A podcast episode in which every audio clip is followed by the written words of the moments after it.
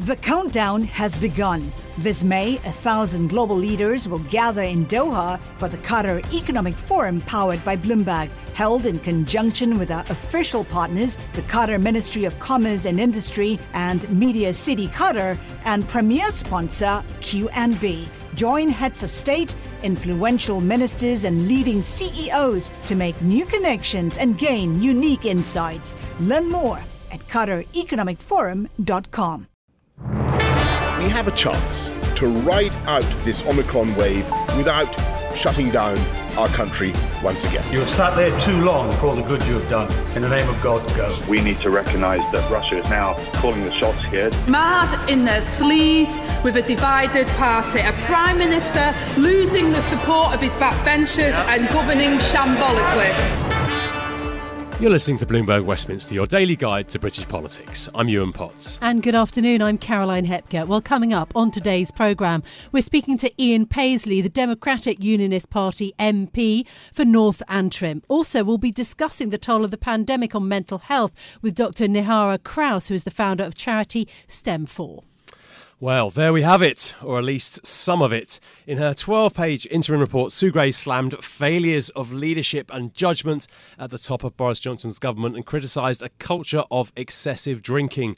The Prime Minister is promising an overhaul of the way that his office is run, but the scale of the police probe and Gray's damning initial findings mean he is far from off the hook and some MPs are calling for the full report to be released.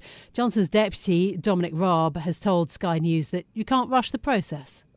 If there are any claims that need to go to the police, and Sue Gray has referred 12, that's fine. But they need to be looked at independently. And you can't then blame the Prime Minister or the government for not rushing the police to do their job.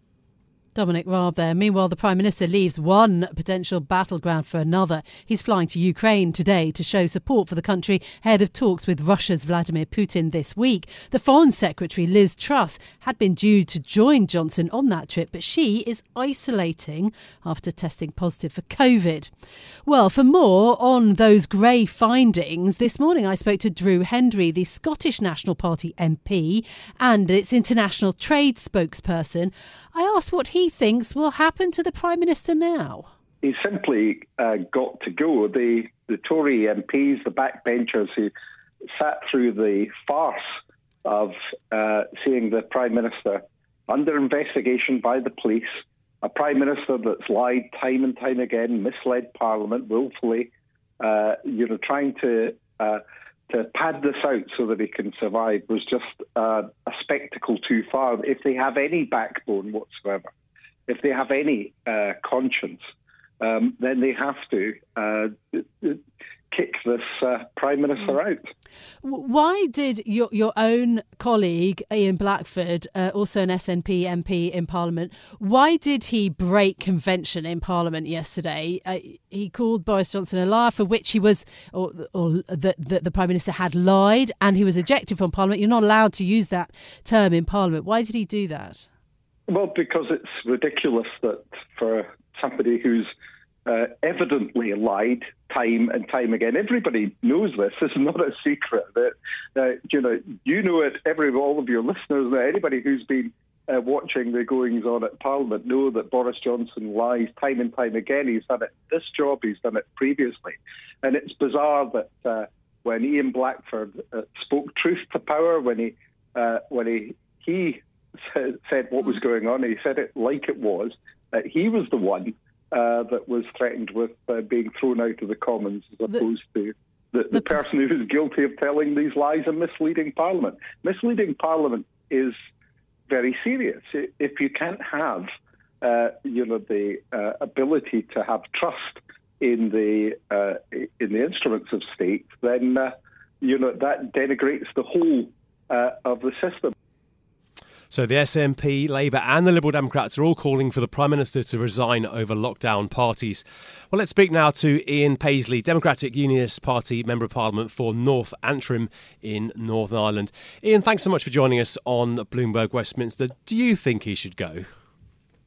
Well, I, have taken a, a view that it's actually up to the people who hire and fire Boris Johnson to make this decision because it's very clear Ian Blackford can call him a liar call for him to go and get thrown out of Parliament. The Labour leader can call from now, what, six weeks in a row for him to, to, to, to go and nothing happens. All that serves to do when opposition parties call for a Prime Minister to go is actually galvanise support around the Prime Minister because the Tories clearly will not be told by opposition parties what they should do. The Tories have got to decide on their own, either through their cabinet ministers telling the Prime Minister he is to go, or by the backbenchers through the 1922 committee. And for me to add another voice of people crying, you must now go, Prime Minister, simply will just galvanise that support. And one would say that actually calling for him to go was really an effort to make him stay on because the opposition parties get a lot of uh, benefits out of having a Prime Minister that they can daily attack. Okay, but um, is this not a threat to our democracy in Britain if a leader can't be removed if he is found to have lied? I mean, all of this relies on the ministerial code. It relies on on backbenchers. Uh, is that a real flaw, a weakness in our system? Um, I don't think it is because there, there has been an inquiry. There's an ongoing inquiry, and obviously the outcome of that inquiry will then go to the um, House will come to the backbenchers in the same way as it will come to me and to the cabinet ministers, and they must decide on the basis of those facts and uh, on the basis of politically where they want to be. And so far, it appears that the Conservative backbenchers continue to have faith in their leader and continue to want to have him on post and believe that with all of the downside, there's more of an upside for them. Now, they will be judged in that one way or the other come an election, but that is uh, the position they're in. We don't have to wait too long for an election across the nation with regards to council elections quite soon. So hmm. um, the, the Conservative Party will have some evidence to go on is has their judgment been right or has it been wrong? But I, I must say, I do, I know what happened in my party. If uh, opposition parties said your leader must resign, we don't like him, or we disagree with his policy, or he's he or she has handled this thing wrong. As soon as an opposition says to you, your leader must go, you galvanise around them. It would be like Caroline, if I were to turn around now and say nasty things about you, for example, you would galvanise around him and defend your colleague uh, in the same way, and, and, that happens professionally. And I think we've got to okay, get into but, the mindset. But then, so no cons- if a prime minister lies to Parliament, no consequence other than at the ballot box. That's it. No, there is consequence if, he, if he's found to have lied to, to Parliament. Remember, there still is an inquiry ongoing, sure. and they, they haven't haven't actually turned around and said there's the damning indictment, there's the smoking gun. This is what you've done, and until they get that, I think once that happens, I think that mm. would be uh, catastrophic for the Prime Minister. On the uh, post Brexit trading arrangement, on the, the Northern Ireland Protocol, the DUP has repeatedly threatened to take action if major changes are not secured. February was the deadline. February is here now. When are you going to, to, to move on this? There have been there have been so many threats. Yes, no, I think you're absolutely right. And I think we should be congratulated for our patience, quite frankly, because for the last year, we have been warning the government that uh, the protocol is having a detrimental impact on businesses. I mean, just to put it in scale, there's less than uh, 10, 15,000 businesses in Northern Ireland. They're carrying a bill now of almost a billion pounds for having to do trade, not with overseas countries, but trade with their own country in terms of bureaucracy. And those small number of businesses cannot be expected to carry on footing a bill to satisfy the European Union to show that they're in some sort of quasi European district, which serves them very little benefit at all. So the, the, the protocol is not working. It's causing political upheaval. It's causing economic hardship for our businesses. It's causing, cons- causing consumer problems.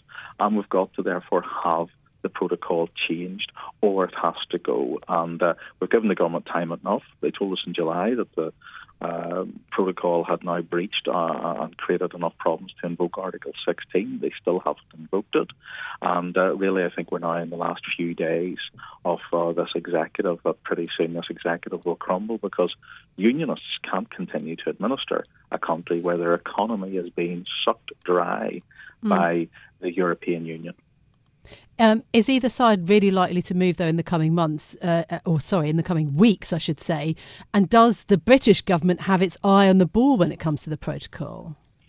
I think that's a good point. I, I, I often I, I have reminded the Foreign Secretary Liz Truss that you know Northern Ireland, the people of Northern Ireland know that they only represent about two and a half percent of the entire economy and the entire populace of the United Kingdom.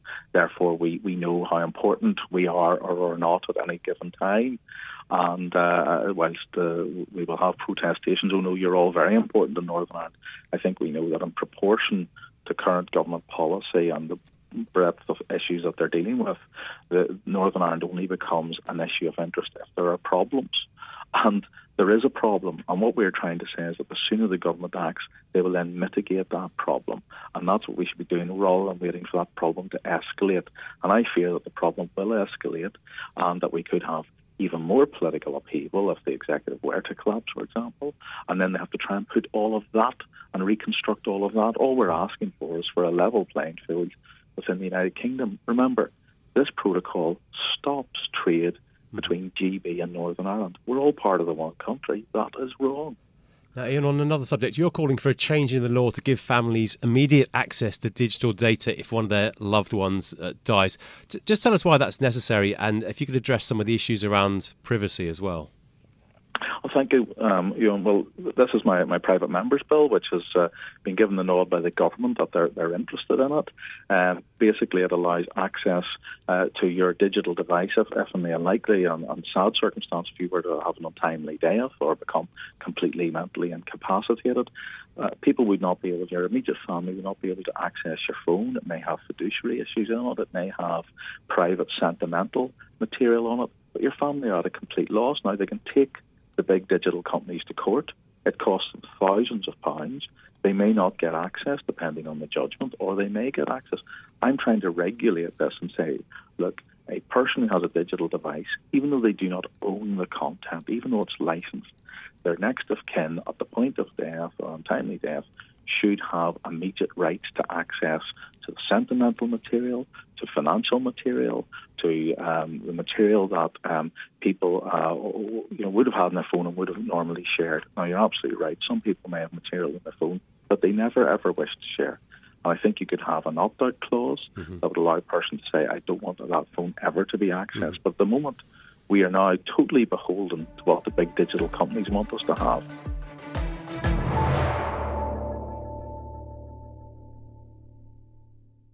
The countdown has begun. From May 14th to 16th, a thousand global leaders will gather in Doha for the Qatar Economic Forum powered by Bloomberg. Join heads of state, influential ministers, and leading CEOs to make new connections, gain unique insights, and uncover valuable opportunities in one of the world's most rapidly rising regions. Request your invite for this exclusive event at QatarEconomicForum.com. Well, for the latest now on Partygate, we're joined from outside Downing Street by Bloomberg's James Woolcock. James, good to have you on the programme. So, after the appearance, the two hours uh, in the Commons yesterday, Boris Johnson heads to Ukraine this afternoon to meet the president. Tell us about that trip. So yeah, it's good to be here, although it's from a very chilly Downing Street. Um, and I've been here this morning because Johnson's been meeting with his cabinet ahead of this trip for Ukraine. I've even seen sort of cabinet ministers come in. I've seen sort of the Lord of the Admiralty walk past. But this sort of building symbolises this morning what Johnson's struggling with. As he attempts to try and move the agenda on, you can't help but look at number 10 Downing Street and remember all the events that have been going on over here for the past two years. Um, but one interesting thing I wanted to touch on is that Liz Truss won't be going with Johnson's trip this afternoon, although Johnson will be meeting with the president later, sort of in, in the UK afternoon time, about sort of 3 p.m. UK time. Uh, Liz Truss won't be there because she tested positive after sitting in the Commons yesterday. Um, so, but one thing that that, that sort of implies is kind of this sort of thing does matter and does sort of mean a lot to sort of Johnson, his backers, and otherwise, um, because he was basically planning on taking his entire entourage over there. How effective do you think this will be to removing the prime minister from Downing Street? It's kind of symbolic, isn't it? Uh, uh, going to Ukraine to address a, a, major foreign policy issue is this going to really help with uh, moving on from Partygate? Well, it definitely is something Conservative MPs want. Um, I'd note that kind of in sort of the big polls of like who is the most popular Tory cabinet member, Liz Truss used to top it, uh, has now been like sort of knocked off the top post by Ben Wallace, the defence secretary. The big thing Ben Wallace has done over the past few weeks is he's written a big column about standing up to Vladimir Putin, and so that's kind of what MPs are sort of asking Johnson to do. They want this kind of firm leader who takes charge on foreign policy issues and can like lead the country from the front. The one issue with that, though, and sort of if this can like distract from kind of the Partygate move the agenda on, so to speak, Yuan, is that yesterday Johnson was supposed to have a call with Vladimir Putin, president of Russia, um, but it was cancelled. And why? Because Johnson had to go to Parliament to defend himself against the publication of the Gray report. Okay, James, thanks so much for being with us. Yes, uh, chilly outside uh, and inside, perhaps, uh, Downing Street. That is Bloomberg's James Woolcock. So, as Boris Johnson promises to overhaul the way that his office is run following the initial findings into the uh, the Downing Street parties, his predecessor Theresa May was blunt, saying that he either didn't understand the rules or didn't think that they applied to Number Ten. Well, earlier on Bloomberg Radio, we spoke to Liz David Barrett, Professor of Governance and Integrity at the University of Sussex. We started by asking her what the key takeaways were from Sue Gray's findings. I think it's it's pretty damaging, not only the report but also his reaction to it. And the, the real risk for me is around his future authority. So I think he's lost the respect of many of his peers. We saw that in their statements in the chamber yesterday. He's lost the legitimacy that he really needs to govern with the public. But also, he's, he's compromised now. He's going to owe a lot of people who did support him if he manages to stay on in his position.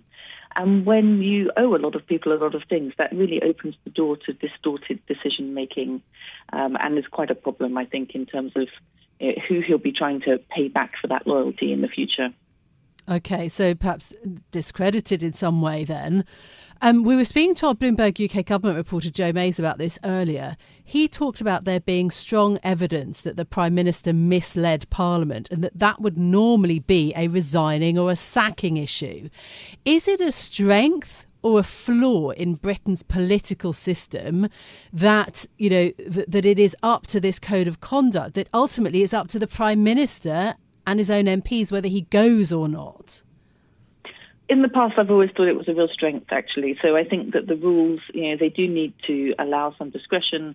They do need to be somewhat flexible. And if you think about if you're trying to get people to behave in a certain way, it's actually much better if you've got them doing that out of their own volition, because you know that's what they feel is needed. Uh, for to sustain their political position, rather than they're doing it just because they're frightened that they'll get uh, caught, pulled up on it. So, actually, in general, I've been very much in favour of a system of self regulation. However, it relies on people doing the right thing. And that's what we've seen repeated failures in this government. Instead of having that political accountability and going at the point when you've lost the legitimacy of the public. We've seen all these excuses, delaying tactics, constantly ordering inquiries, but then not responding to the findings of those inquiries, trying again to ignore them and pass the buck. So that's really damaging. So, in a system that relies on conventions, it's really important that individuals show leadership and accountability uh, and stick to those rules and conventions when the, the crises come. Okay, so that was Professor Liz David Barrett there talking about uh, the findings of Sue Gray. Well, she did, of course, the civil servant, highlight what a hard time it was in the UK during those lockdowns. And mental health problems essentially became synonymous with the pandemic. So let's move on to discuss that very issue because, according to the charity Young Minds and the Centre for Mental Health, a staggering one and a half million children and young people will need mental health support as a direct result of the pandemic over the next three to five years. So, joining us now is Dr. Nihara Krause, who is consultant clinical psychologist and also founder of STEM4, which is a youth mental health charity. Dr. Krause, thank you so much for being with us. How you are me. Thank you. How are young people recovering, in your view, now from the pandemic? I, I put it this way if we're going back to school and back to work and perhaps back to some fun, please, will some of these problems dissipate, these enormous numbers of children and young people who need help? Well, at some level, all of us need some sort of structure and predictability, and young people all the more so.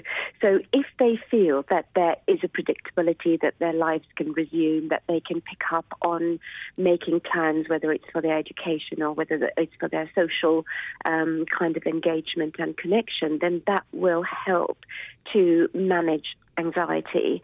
I think what's very, very difficult for young people and actually for adults alike is the huge amount of anxiety uh, and uncertainty that everyone has had to face. You know, whether mm. it's another lockdown, whether it's another uh, outbreak of infection, or indeed whether there's kind of political or worldwide change. All of those things raise our flight or fight response, which in turn has impact on huge anxiety levels.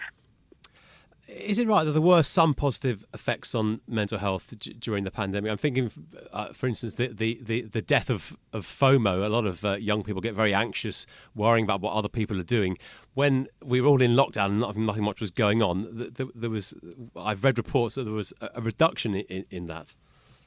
Yes, that's an extremely good question. So I think across the world, we, noted that there were reductions in young people asking for help, engaging with kind of, you know, all the helplines, etc., and, and the use of the STEM4 apps, for example, were all went down right at the beginning um, of lockdown. And that was because people felt safe and people felt that potentially FOMO may be one of those things that actually everyone was in the same boat experiencing the same thing.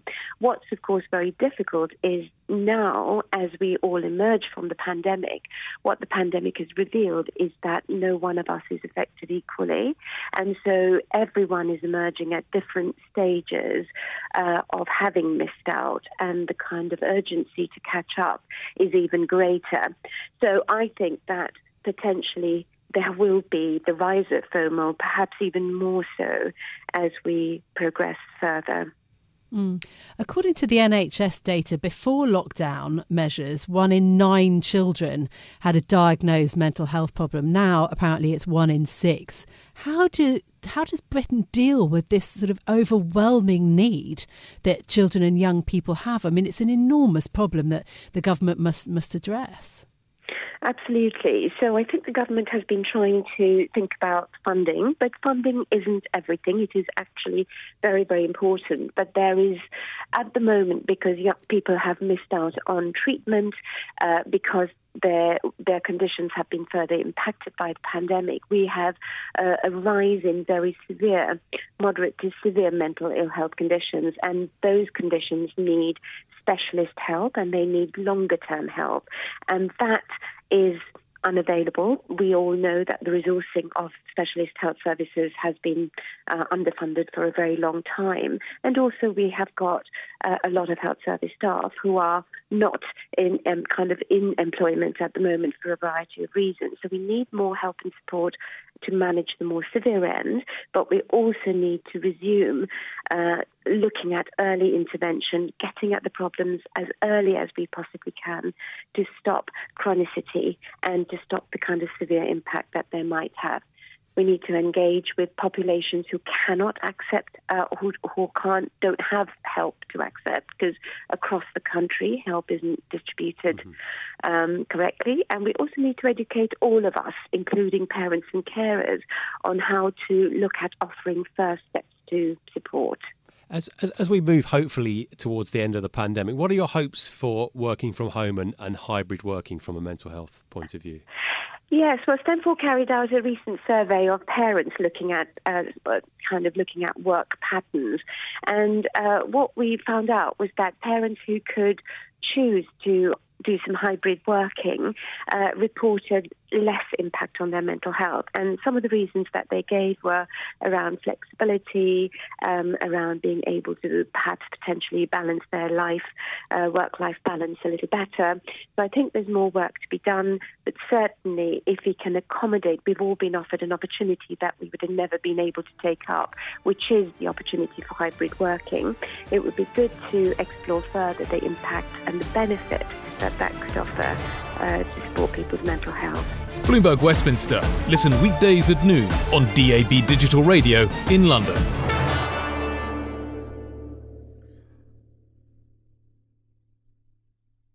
The countdown has begun. From May 14th to 16th, a thousand global leaders will gather in Doha for the Qatar Economic Forum powered by Bloomberg.